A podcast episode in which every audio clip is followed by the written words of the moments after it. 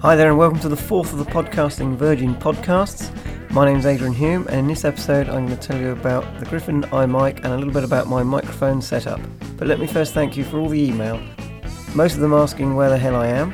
Well, what with one thing and another, I've been kept away from the mic, but here I am, so let's get on with it. Last episode, if you remember, I was having trouble with electrical noise whilst recording on my laptop and had ordered an iMic made by Griffin.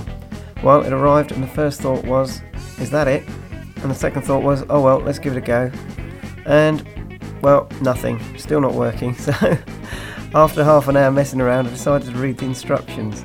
I know, as a man this is as good an admission of failure as you can get.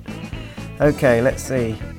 4 lines of instructions. I thought I may be hoping too much here. But no, 4 lines later and 3 or 4 clicks of the mouse, and I've changed the settings in the Sounds and Audio Devices Properties window, which I found in the control screen. And now Audacity is only picking up noise from the mic.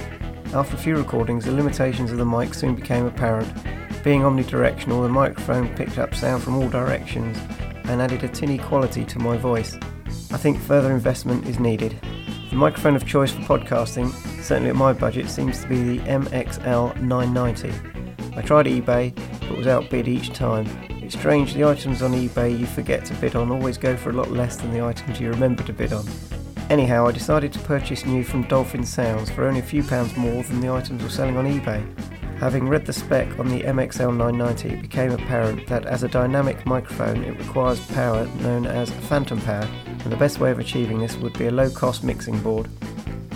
This would have the added bonus of allowing me to use more than one microphone and being able to control the levels of any such microphones. So it was back onto eBay and what do you know, I win a Behringer 502 mixing board for around £20, which is about $15. Next week I should have it rigged up and I'll let you know how I got on. As a footnote to this show, please don't buy a Behringer 502 mixing board to power a dynamic microphone. I'll explain all about it next week. Yep, I screwed up again. If you have any comments and criticisms about this show, just shoot off a mail to adrian@podcastingvirgin.com. I'll address any matter that arises in next week's show.